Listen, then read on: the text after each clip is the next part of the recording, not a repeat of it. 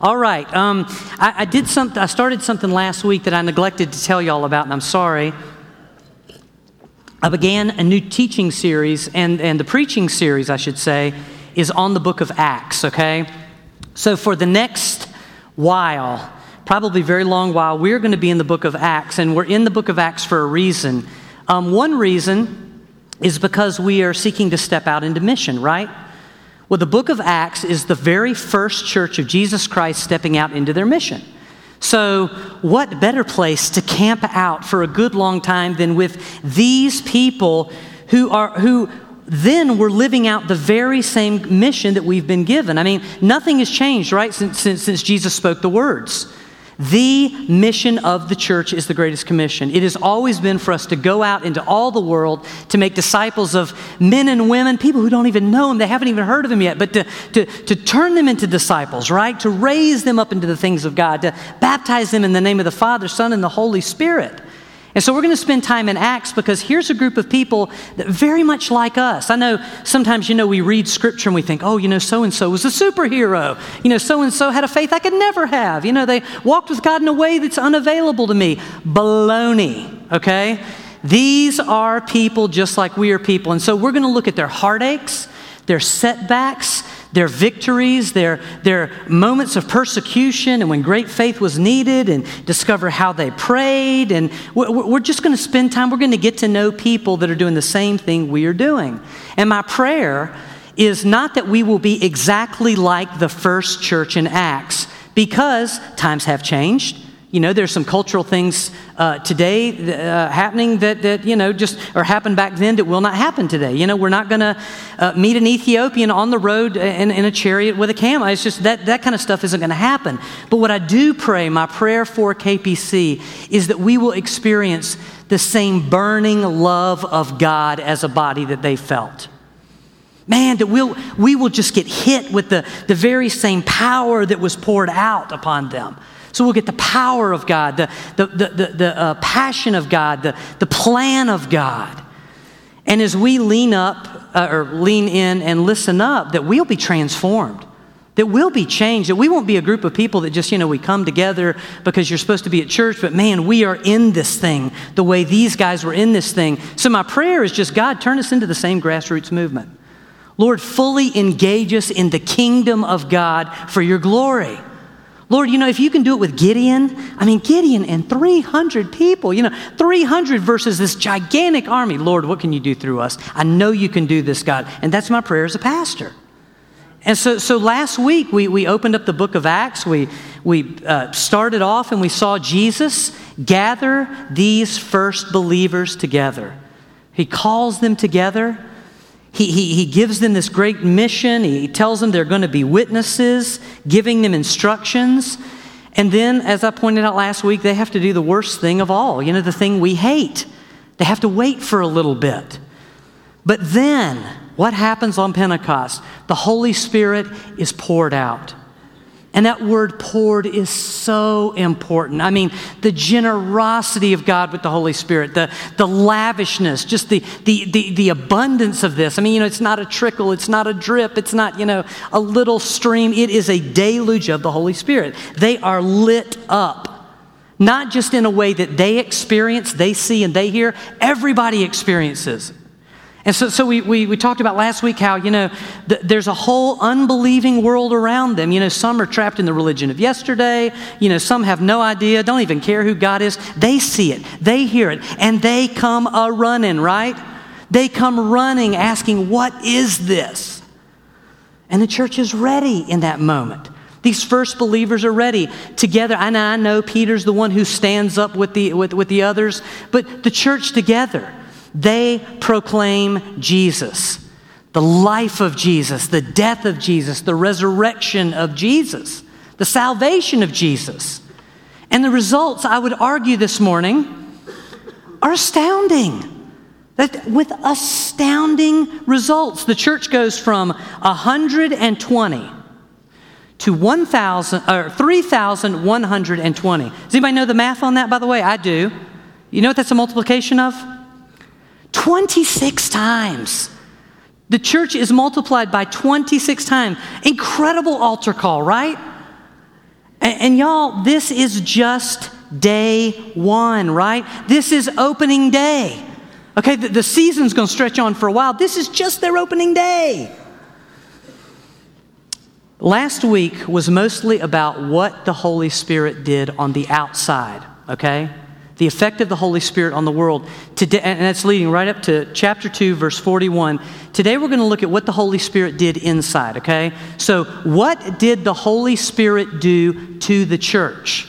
We're going to take a look at this, and we're going to go inside, all right? The Spirit of God at work among His people, and we're going to see the impact that the Holy Spirit had. And y'all, by the way, there's a two-part, there's a two-part thing here. One is the Holy Spirit is being poured out. The, the second piece of this equation is them saying yes. All right? So it's the Holy Spirit and their yes. And that yes is very important. Because I was in a church once where we said absolutely no to the Holy Spirit. You know, you're welcome to come sit in the back, you know, uh, but put on a visitor badge, but do not get involved in any way, shape, or form. This is people saying yes. Lord, we want everything you've got for us. We want to be, go, do everything you have. So uh, the text here is Acts two, forty-two through forty-seven. And yes, I did remember that I preached on this fifteen months ago. So I'm going to read this. I'm going to hit the highlights. Uh, cover the things that you already know real quickly, and then I want to point out something else that is happening in these six verses, all right? So hear, if you will, the Word of God, Acts two, forty-two through forty-seven.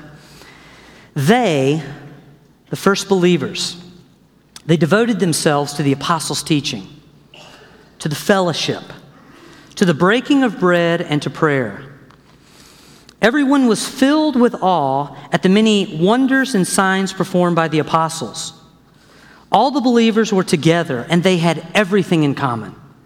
They sold property and possessions to give to anyone who had need. Wow. Um, every day they continued to meet together in temple courts. They broke bread in their homes, and they ate together with glad and sincere hearts, praising God and enjoying the favor of all the people. And the Lord continued to add to their number daily those who were being saved. So the, the result of the Spirit of God falling upon them and them stepping out into God's fullness, into His mission, it just jumps off the page, right? There is a church-wide hunger that was not there before. There is a hunger for instruction, for the Word of God. I shared my testimony briefly with a Sunday school class this morning, a Christian Ed class, and I said, you know, before before I was baptized in the Holy Spirit, filled with the Holy Spirit, I used to read the Bible, and it was like reading a telephone book, okay? Anyone ever tried to read the telephone book? It's painful. But here are folks, the Spirit of God has fallen upon them. They have a voracious appetite for the Word of God and for instruction. They also have a voracious appetite for prayer. Have you, have you ever had that pre-Holy Spirit prayer time? Yeah, the, the connection might be kind of hard to make, or, you know, you got to kind of change your language, change your demeanor, you know, but, oh, you just feel lost in this. Oh, God, I can't keep time. You know, let's go. Uh, th- these people are just engaged in prayer. They're hungry for prayer. And then the other thing y'all demonstrated today is just worship. I mean, these people, they cannot get enough of worship, right? I mean, these days we debate about, you know, should we start a Wednesday night service? I wonder if anybody would come. Daily. Man, you can't keep these people out of the temple, out of one another's homes. It's just this life of worship has hit them. So the Spirit of God has energized these believers. Man, they're, they're, they're just sucking it up, you know, eating it up. There's also within this church, you cannot mistake it, there's an open door to miracles. I mean, God can move at His leisure without obstacle, without resistance, and it's just happening. And we'll go on to see in Acts, I mean, it, there is nothing the Lord doesn't overcome. I mean, man, whether it's sickness or demonic possession, but even the miracle within them that starts right here, which is this incredible joy they have, and their radical generosity. You know, when I read that they sold possessions and gave to those in need, I was going to try not to say wow, because when I went through the sermon before, I, I went wow as I was preaching to myself. I couldn't help it. It's incredible to see this. I mean, if somebody within the body has a need, you know, the brother can't pay his electric bill. This church hears about it and they go, well, you know, we might not have the cash, but I bet there's something we can get rid of to meet the need. Whoa, just to see this in the church. Radical generosity. The, only the Spirit of God can do that. I mean, man, when it comes to the wallet, come on, let's be real, right? Let's keep it real today. Uh, God has done it. But the most beautiful thing I believe about Acts two, forty-two through forty-seven is the spiritual community. All these guys are a family.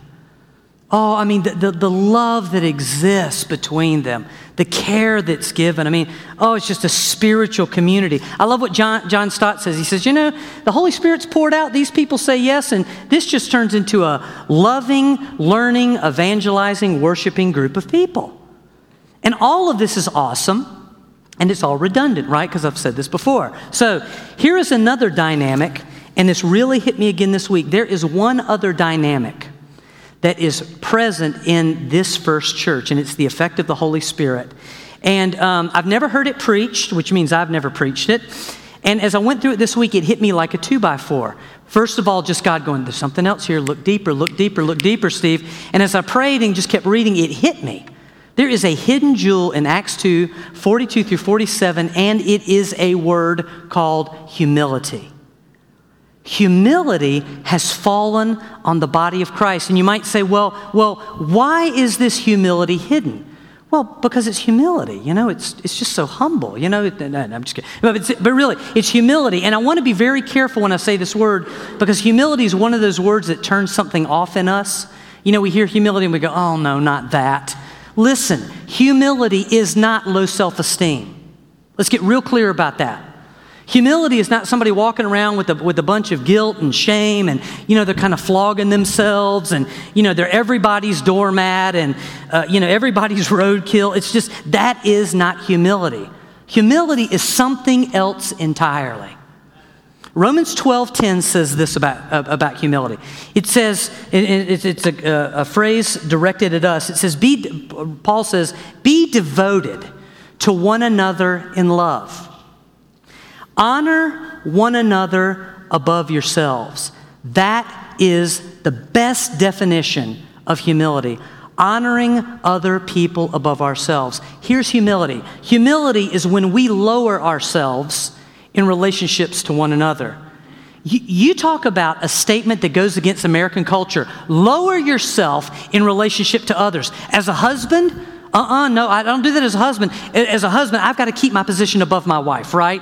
You know, as, as a worker working with other peers, man, I, I, I got to keep a foot on somebody's neck to keep my position. That, that's the American way. It's not the biblical way. Humility is where we literally demote ourselves from number one.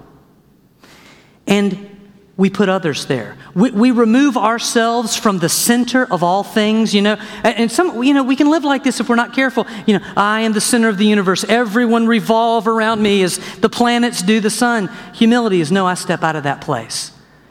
And as far as I'm concerned, I'm putting others there. Us, uh, humility is when we honor. And we, uh, Hunter's going to love this. I, I think it's Hunter, or maybe it's Mark who always says this. You guys look so much alike, good looking and all. But preferring others. It's just where we say, I choose in Jesus' name to prefer you above me. And we can say, well, okay, Steve, who are these others you speak about? Well, these others are simple. First of all, it's God. He is it in my life. He is the one and the only. He takes center stage. His word is my command. I, I, everything that he is, I, I, I choose, I choose him.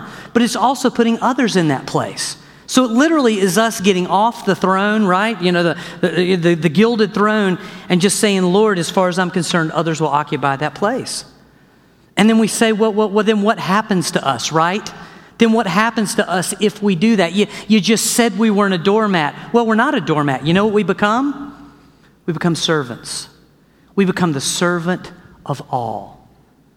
And I know we hear that in our culture and we go, oh man, Steve, you know, that's, that, that's kind of tough. You know, I mean, that, you're kind of asking a lot here. I mean, you know, uh, surely there's got to be someone who is an example of this for us, you know, that we can emulate and follow. Your word is fine and this is convincing for a couple of minutes, but, you know, I, I got to have someone to follow in this. Well, let me give you someone. Paul gives them to us in Philippians two, in case we missed it everywhere else. Chapter two, verses six through us, he gives us Jesus Christ himself. Listen to these words. Paul says, Christ Jesus, even though he was God, He did not think of equality with God as something to cling to. Instead, he gave up his divine privileges, and he took the humble position of a slave or a servant. He was born a human being, even though he was God. And when he appeared in human form, he humbled himself in obedience to God, meaning he chose to honor others in obedience to God, even dying a criminal's death on a cross. Our Lord, our Savior, the Son of God, the one and only, he humbled himself like that because he had a mission for God to fulfill. I love that. And because of that, what did God do? He exalted him to the place of highest honor when it was over.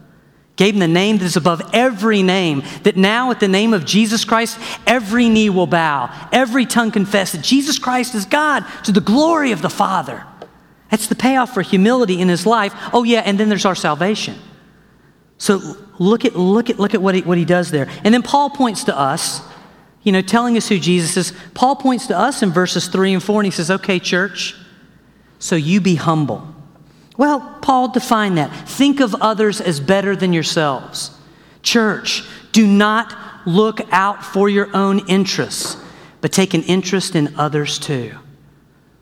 And when you stop to think about that, okay, stop to think about a church like that, where everyone serves the other, laying down, blessing, caring for. I mean, imagine a church like that where everybody reflects Jesus by seeking the good of one another and the good of their neighbor. Man, I hear that and I just go, wow, you know what? A little scary, lots of flesh is going to have to die, but I think I want in on that. Especially when we see it so beautifully reflected in the first church of Acts, this church that we will see in days to come. It's just, it's just unstoppable. And so that's one side of humility, which is to honor and to prefer others. There's another side as well that comes out of Acts uh, at two forty-two through forty-seven. It's also a little bit un-American, and it's, it's the principle here of submission and subjection. Humility calls us to actually submit ourselves or to subject ourselves, to put ourselves underneath another. You know where we've seen this? Jesus and the twelve disciples, right? Do, do, do you note what they do for three years? They follow this man. Do you note, have you ever looked back into Jewish history and, and noticed how it worked between the rabbis and the students? Same way. The, the, the goal back then was a rabbi, and Jesus is, is the rabbi in, this, in, in, uh, in the New Testament, in the Gospels with the, uh, with the disciples, but we see it in the Old Testament too, where a rabbi would literally gather students together, and his goal was not just to get his information in their heads. His goal was to shape them and to mold them to be just like him. You know, that was the goal of a rabbi. They knew. They knew they would not live forever, but they knew they could live forever through their students. And so students came in and they put themselves underneath and said, teach me, train me, mentor me, mold my life, make me like you. And y'all, that, that is again what we see in this first church. You see both sides of humility here just leaping off the page. You've got this honoring of one another, people out there. You've got this, this submission and this subjection. And I'll tell you this, humility has always been the it factor for people on mission with God. Humility is absolutely the it factor with, with, with this first church. This is what it means to be a follower, a disciple, a true believer of Jesus Christ. And I'll tell you what it resulted in in the church of Acts. You know, you do not find because they were humble, they were a defeated people, you know, or, well, you know, they kind of kept their eyes lower. What you see here in Acts chapter two is you see a church that is unstoppable. There is nothing that God can't do through these people because they're empowered with the Holy Spirit and they're just walking in this beautiful, rich humility. And I'll tell you this, today God is still after this in his church. This is still what God is looking for in his church. And I'll tell you the promises for the humble. When you look at what God says all throughout Scripture about a humble people, here's, here's just the short list of promises. God promises to exalt the humble. God promises again and again to guide the humble, to sustain the humble, to, cra- to, to crown the humble with victory over and over and over. And y'all, that short list is just out of Psalms. That's like out of four Psalms, I pulled all that out. But you see it everywhere. So that's what we're looking for here, okay? A church that is empowered, a church that says yes, a church that is humble. Now, I'm going to do something, okay? And if you guys... I'm just going to warn you, this is something that will not happen again unless the Lord twists my arm. And I have to give the disclaimer because God has twisted my arm before when I've said never. You know, it's, it's the surest way to have something happen in your life again. Say never, right? Oh, I will never live in Charlotte, North Carolina. Well, get ready for the next ten years of your life, right? I will never watch a NASCAR race. Well, get ready to be their chaplain for the next three years. So be careful with the word, right? I warned you. But I'm going to do something that I am not a fan of, okay? Um, so if, if you like this, enjoy it, because I, I don't plan on it happening soon. I am going to actually, for the for, for most of the, the rest of the message here, I'm going to promote specific opportunities for you to step into mission. Now, let me tell you why I don't like doing this. Um, I have been traumatized by this in the past in my life. And what I mean by that is pastors who really should have been preaching scripture, but they just were promoting, they were using the pulpit to promote stuff or ask for money or do all this. And uh, I vowed early on as a pastor, Lord, I'm never going to do that as a pastor. And so here I am doing this. So, uh, and I'll tell you a story. One time our pastor, um, our pastor wanted us to, to build a building. He wants to build a new worship building. It's really happened. So we need to build, so we get, we get ready to do this capital campaign, which means everybody needs to give a whole lot of money to build this building. This guy, uh, this this dear brother in the Lord, um, to motivate us, preached seventeen straight weeks out of the book of Nehemiah with the same tagline at the end, you need to give your money. Y'all, by the end of this thing, I was like, brother, I will rob a bank if you will just change your sermon series, okay?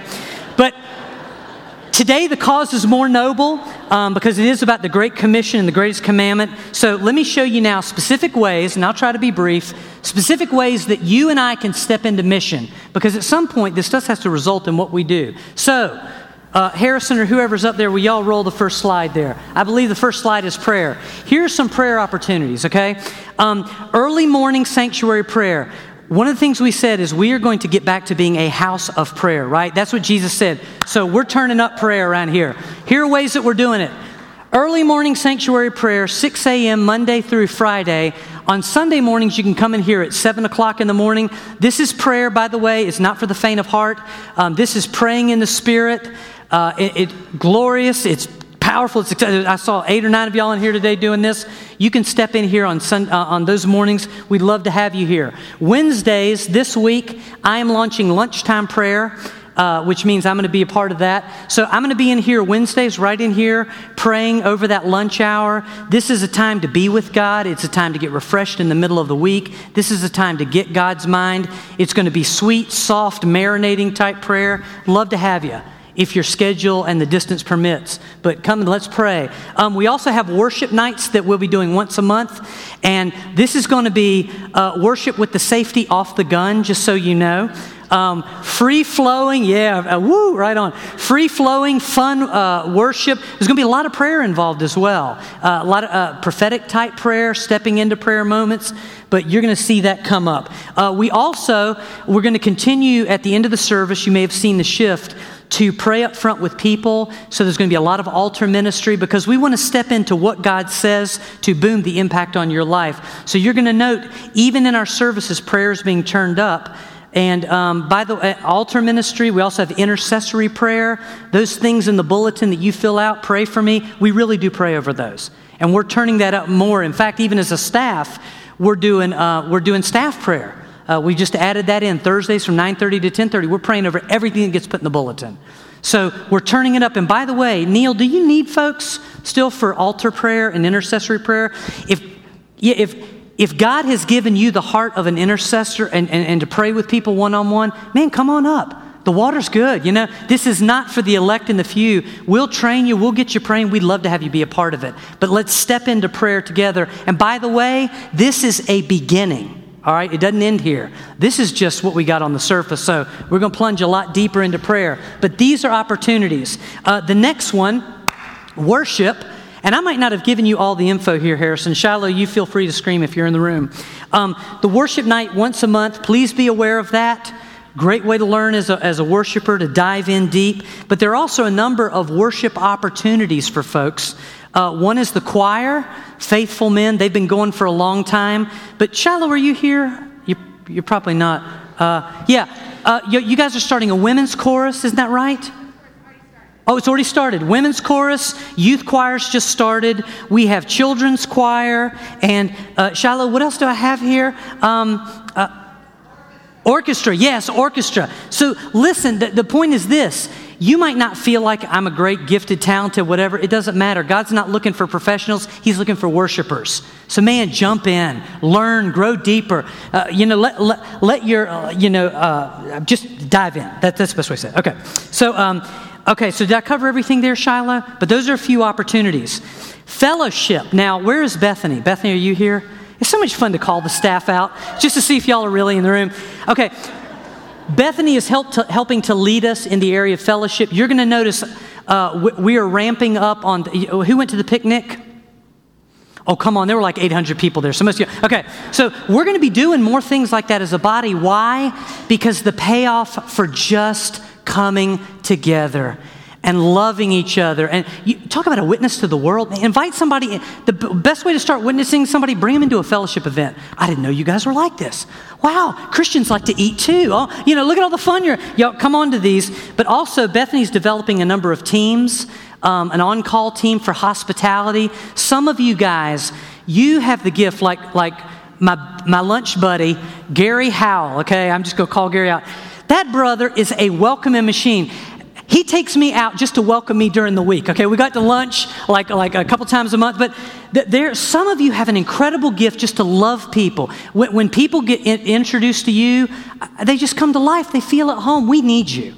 We need you to be a part of us. So there's an on-call team, um, there, and there's a lot of volunteering opportunities. Bethany's going to help plug people in with their giftings. You might not know what your giftings are. Go talk to Bethany. She'll help you with that, okay? I found out last week I'm an entertainer. We took a, a personality profile.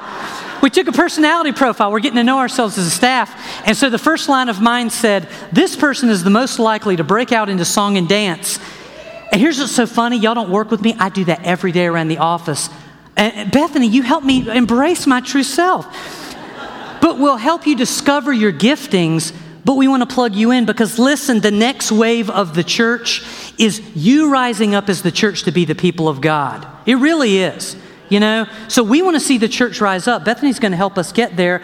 You even created one thing, and it's so cute. I have to mention it, Bethany. Um, a high school football meetup where a bunch of people just get together who love high school football games, and they just go out, you know. Why? Just to be together. Well, what's spiritual about that? Everything is spiritual about that. So we're, we're, we're opening the door in a very big way to fellowship, and we're going to hear a lot more about that in, in days to come. Um, discipleship. Let me talk about discipleship. Now, this is big, okay? In an age when many are walking away from discipleship, which is craziness, Um, we're going the other way. Uh, a few things already exist, like the Men's Caffeine Revival and the Dad's Group. They meet on alternating Saturdays. And this is a time when men come together and as husbands, uh, not wives, husbands, um, you know, men of God, uh, you, just, you just get sharpened. You know, you just, just get poured into. Stan, you guys are moving location to the Providence Grill. Is that right? Mark, where are you guys meeting?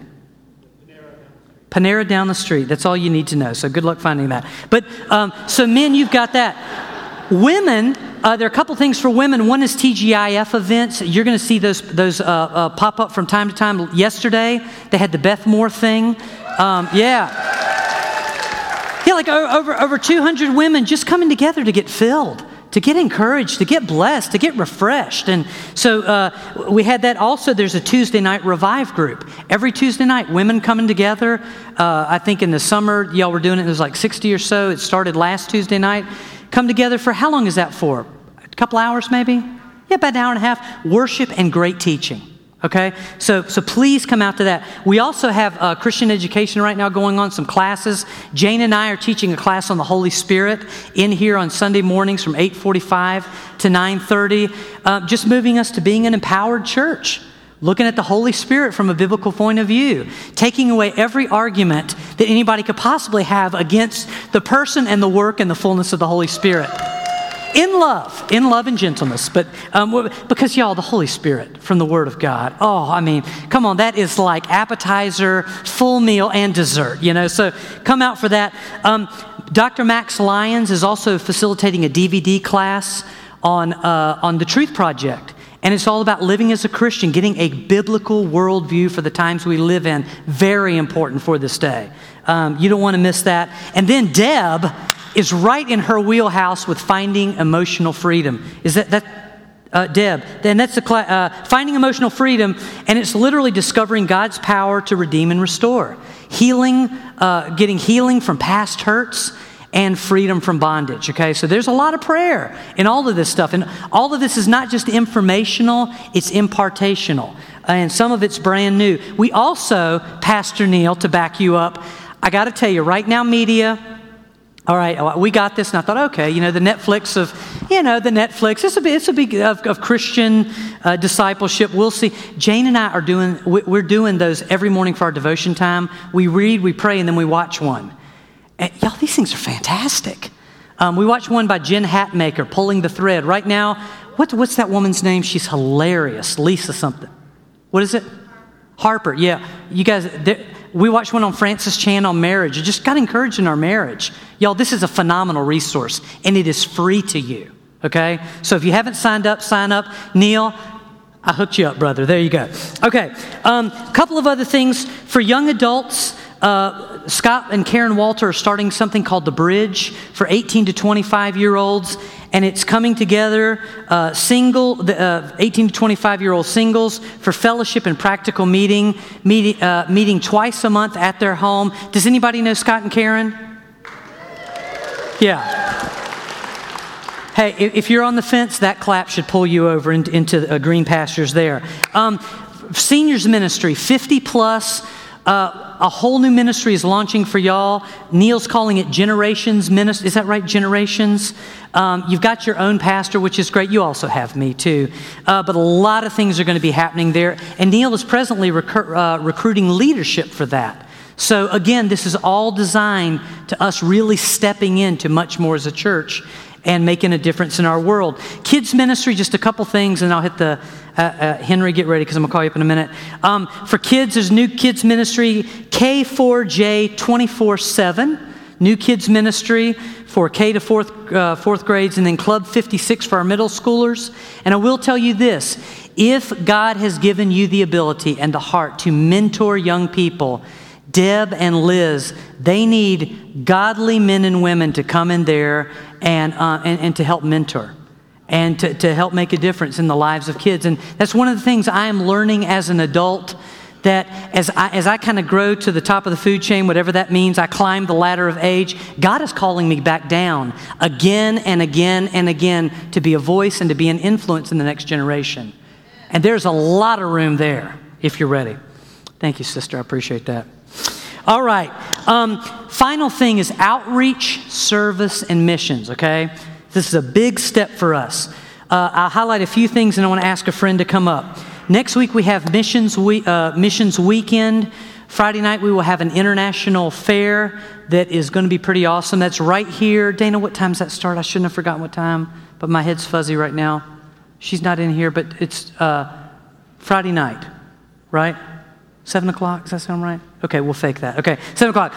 Saturday night is a Bethel concert, and it, yeah, I'm with you. It's going to be fantastic. Hunter Thompson, the tickets are fifteen dollars, but here's why the tickets are fifteen dollars. We are taking half the proceeds, and we're, we're launching a goat project. Uh, we're going to be buying goats for villages in like uh, in Africa. Harrison and I are going to be a part of distributing those. We're joining Ron Caracosta on the mission field in October for two weeks. And um, hey, we're, we're going to we're going to not only fund it, we're going to be a part of, of of you know reaching our hand uh, across nations. So be aware of those things. Um, also, one of the big focuses for twenty sixteen is a course called Perspectives. Has anybody taken Perspectives? I am going to warn you about Perspectives, okay? Perspectives will change your life, okay? That's why it's a focus for twenty sixteen. It is massive. Now, there's cost involved. Do not let that stop you. I will find the money, okay? I won't rob a bank like I threatened earlier in the sermon. We, we will get you in that class. You guys, Perspectives is a game changer for us as believers in terms of mission across the world and across the street. So it's a big one. It's coming up. You're going to hear a lot about it.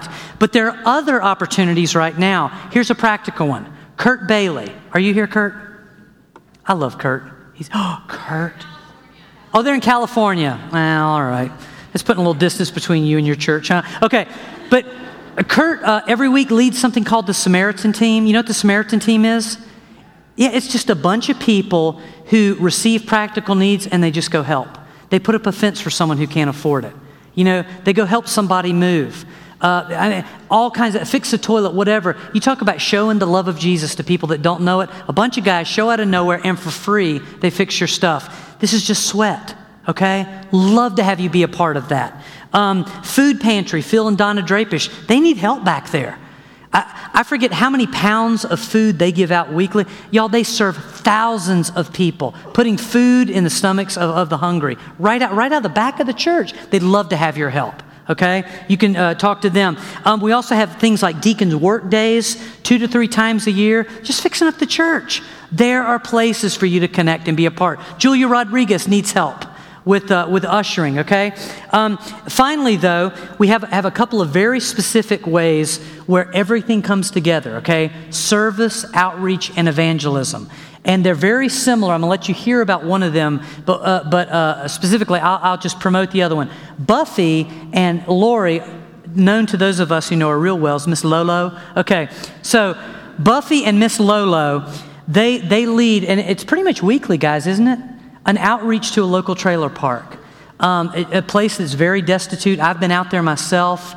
Um, all kinds of things happening, you know, things that we don't want to know about quite often, you know, we'd like to stay away from, but, you know, poverty, drugs, I mean, all, all kind of things happen in this place. These two have been going in there for years and just at Thanksgiving, taking a bunch of turkeys, you know, reaching, this community has come to know them. They're beginning to pray with people, share Christ with people. They would love some hands and feet.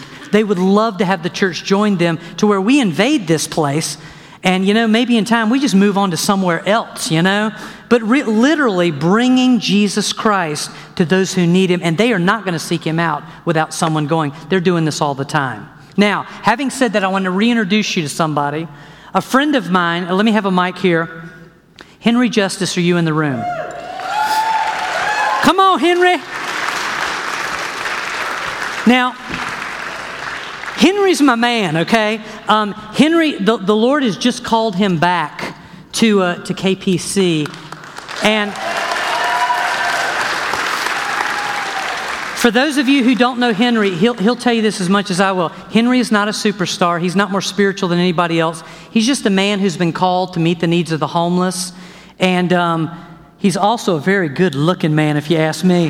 But Henry is he, he's really doing the, doing doing the work of Christ where, and again, at, at, with, with folks who the world has forgotten about, I'm going to give him a couple of minutes just to talk to you about opportunities. Five, five yeah, minutes. Five minutes. And I just want you to hear his heart, hear from him a little bit, and the door is opening for, for us to be a part of this. So, Henry, amen. I love you, man. God bless you, my God brother. Bless Appreciate you.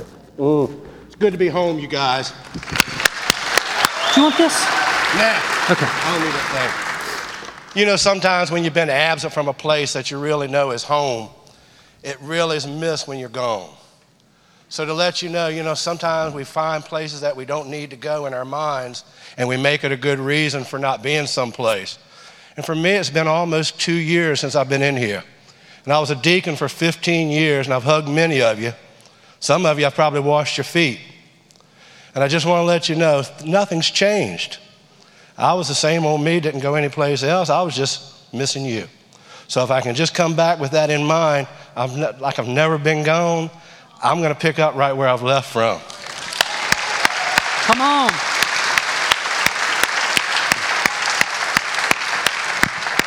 You know, Christ's love goes where nothing else is allowed to go at many times. But one of the main things that I was called here to do, and uh, it was to serve others. And what we've done for many years here is serve meals at the Union Mission. and down at Judea Christian Outreach Center. We serve now upwards to three hundred people once a month with the new mission being completed. They have two hundred fifty beds that men sleep in now, where at one time, if y'all are familiar with the old mission, they slept on the little eggshell crates on floors, and it was a very, very austere way for these guys to get back on their feet. But some of us, you know, like me, I'm kind of a pushy guy, and some of you say I'm bossy. And I'm glad that you see that, because I mean it to be that way. But you know, we've all been called to do things a certain way. And I'll tell you now, if you come serve with me, I have a particular way. Some of you served with me since Hurricane Floyd. Wow. Okay? We had trailers at Trailer City. That's a Chesapeake ministry that my friend Buffy's got there. Well, I've been going to Trailer City for about twenty, twenty-five years. Nothing's changed under the sun. The poor are always with us, and we're always needed.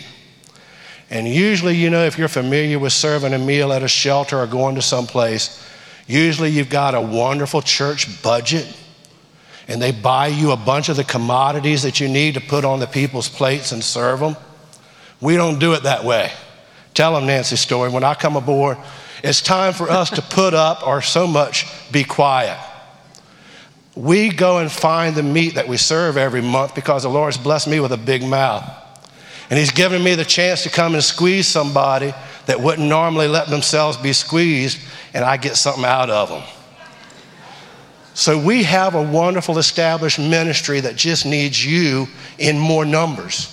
I've got people now that are eighty years old, plus or minus, and I was told I couldn't use their names, that served with me religiously for many years. We cut hair on a regular basis. Mm. We'll be doing that on the nineteenth of this month. So some of you wish to come along with me. It's a good opportunity.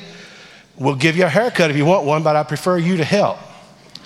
We also wash feet and cut toenails. Many years ago, the Lord put it on my heart that those guys walking up and down seventeenth Street to the ocean front and letting their feet get wet, and those guys that come to the Union Mission that are cold and hungry and never take care of their feet.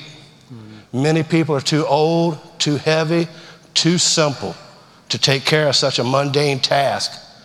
And just a week ago, I had a fellow named William Robinson, about six foot seven, size fourteen feet, came to me after we served on the first Saturday of the month and said, "Mister Henry, can you help me with my feet?" And the boy was walking on the top of his shoes and is using them like loafers with the, tent, the, sh- the string on the shoe tied to his foot and no sock.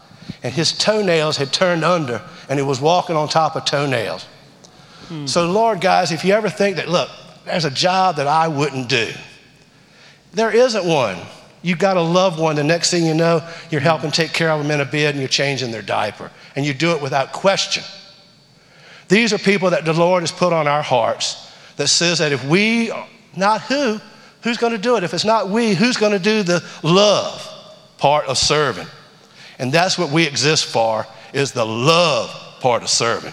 When we come, we hope that they will remember us and wait for us to come back the next time. Wouldn't that be a great joy if you did that? Well, guess what? They do. When we show up on the first Saturday a month, there's the biggest crowd they ever get at the Union Mission, because they know we're coming. They know Christ is going to be extra, extra good in the house, is what I tell them. I say, he's always here. He always loves you. But we'll try to bring a little bit extra of him if we come when we do it.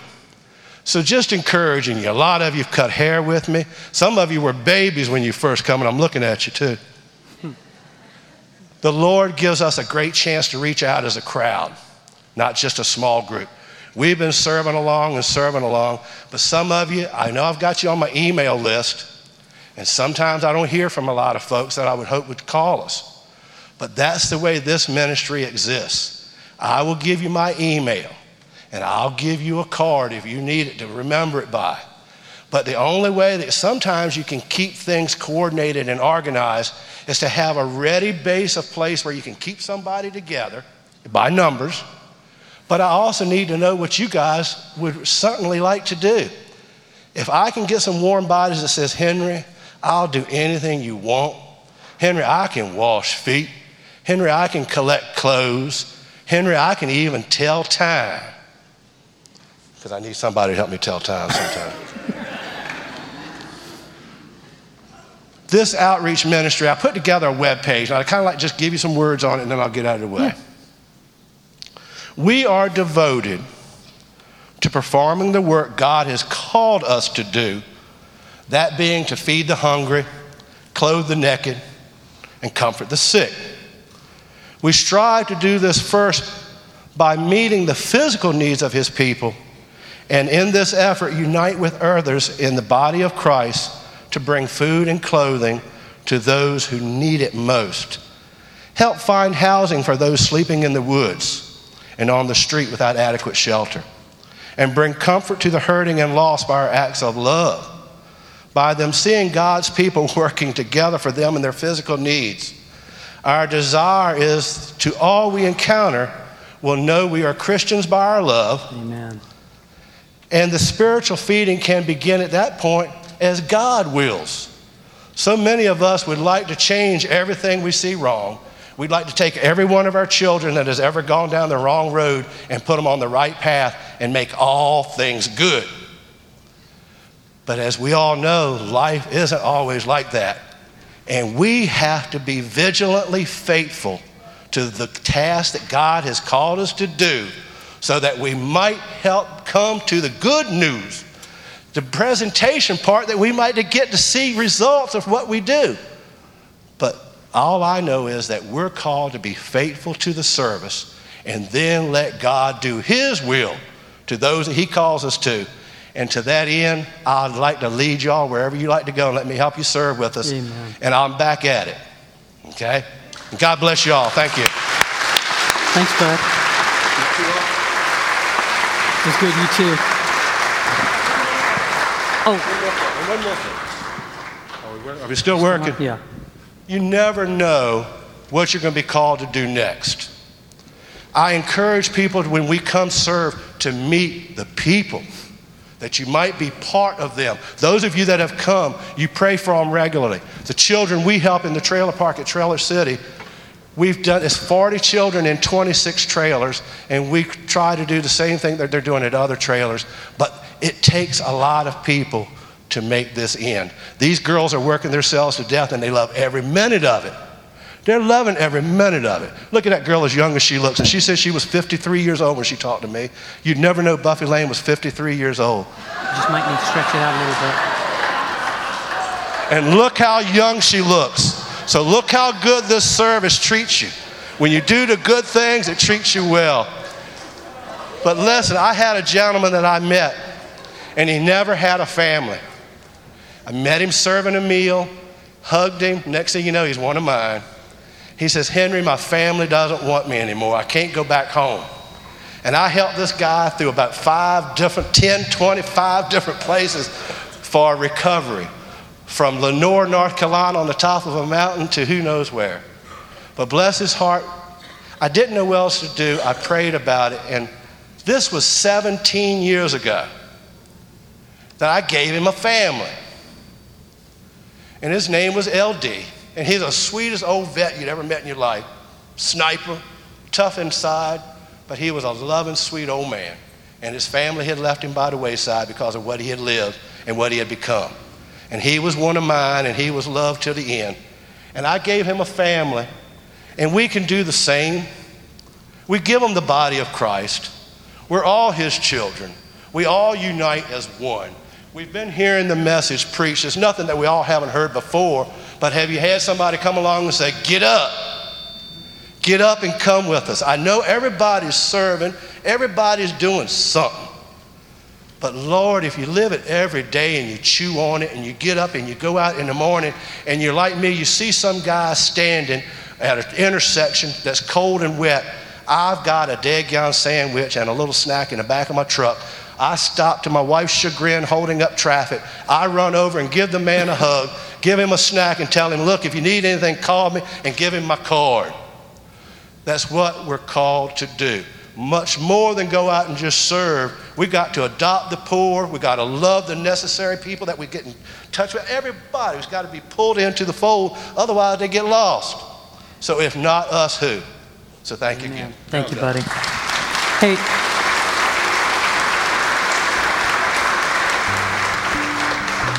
Listen, we're gonna we're gonna end the service now in, in a little different way.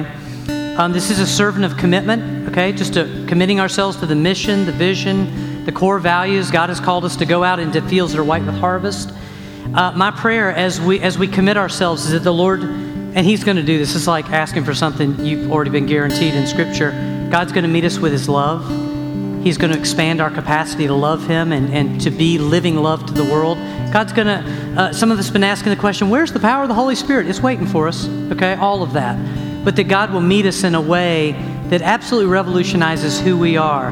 Will we always be the same sweet K P C? Yeah, but God wants to do more. So this is a time to commit ourselves. Um, Shiloh and them are going to lead us in worship in just a second. I'll tell you a couple of ways that you can you can uh, uh, act act on this commitment.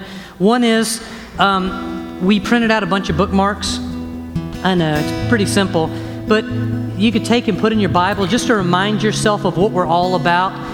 These just simply remind us of the Great Commission, the Great Commandment, that we're all meant to to be people who are passionate for God and compassionate toward the world. And then on the back, it just details it just details the vision for us a little bit. Come up and pick up one of these during our time of worship or as the service ends. The other one, and I know this may be cheesy too, but I, I just love this.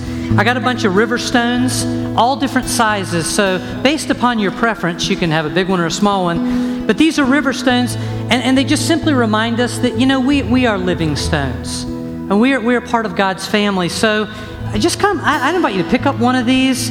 Put it in a place um, that's prominent, you know, on your desk, wherever. Use it as a, as a paperweight. It doesn't matter. But just to remind you of who you are in Christ. We could ask you for something. Um, we can, and by the way, we need your giving to pull all this off. But today we wanted you to just take something home to remind to remind you of who we are as the body of Christ. So at any point during worship, afterwards, come pick up a stone, pick up a bookmark. But together, this worship is really just a way of us saying, yes, Lord, I'm in. I'm in. Lord, I'm ready for more. I'm ready to do more, be more. I'm ready to watch you do what I've only read about in times past. So let me say a prayer, and then you guys worship. And guys, the front is open if you want it. Don't forget your kids. You can bring them back in. Uh, we won't be here all day long, but, you know, we may have a couple of prophetic words pop up. We never know. We're not in a hurry. Um, but uh, let me just pray, and then let's go back into worship in a time of committing ourselves to the Lord. Father, in Jesus' name, we recognize today that humility is absolutely a choice. It is a choice to prefer somebody else. Lord, it is, it is a choice to submit ourselves to one another and to put ourselves underneath the Word of God and, and, and godly leadership. But Lord, humility is also, it is also a response to love. It is because you have loved us and we are overflowing with your love that we want to follow, that we want to do more, that we want to love others. So God, even now, we've preached about this in the past. Lord, as we worship and we commit ourselves to you, God, would you baptize us in love? Lord, would you renew to your church first love in Jesus' name? And God, I thank you for the for the promise of your power poured out upon us. Lord, we are not ashamed of the power of the Holy Spirit because we are Presbyterians or because we are twenty-first century American Christians. God, we need your power. We need all of your power in every form to be who you've called us to be. So God, I'm asking you too to just come on and baptize your church in the Holy Spirit. Lord, fill us to overflowing. And we say yes to the joy. We say yes to the unexpected adventure. God, we, we say yes to healing of strep throat as we preach messages. God, prophetic dreams, Lord God, tongues, interpretations, just everything that comes with the Holy Spirit. Don't come and be somebody else, Holy Spirit. Be yourself in the body of Christ. Fill us up, pour us out. In Jesus' name, we are ready. We are hungry. And God, we say yes in Jesus' name. Yes, yes, yes. Come on, God, in Jesus' name.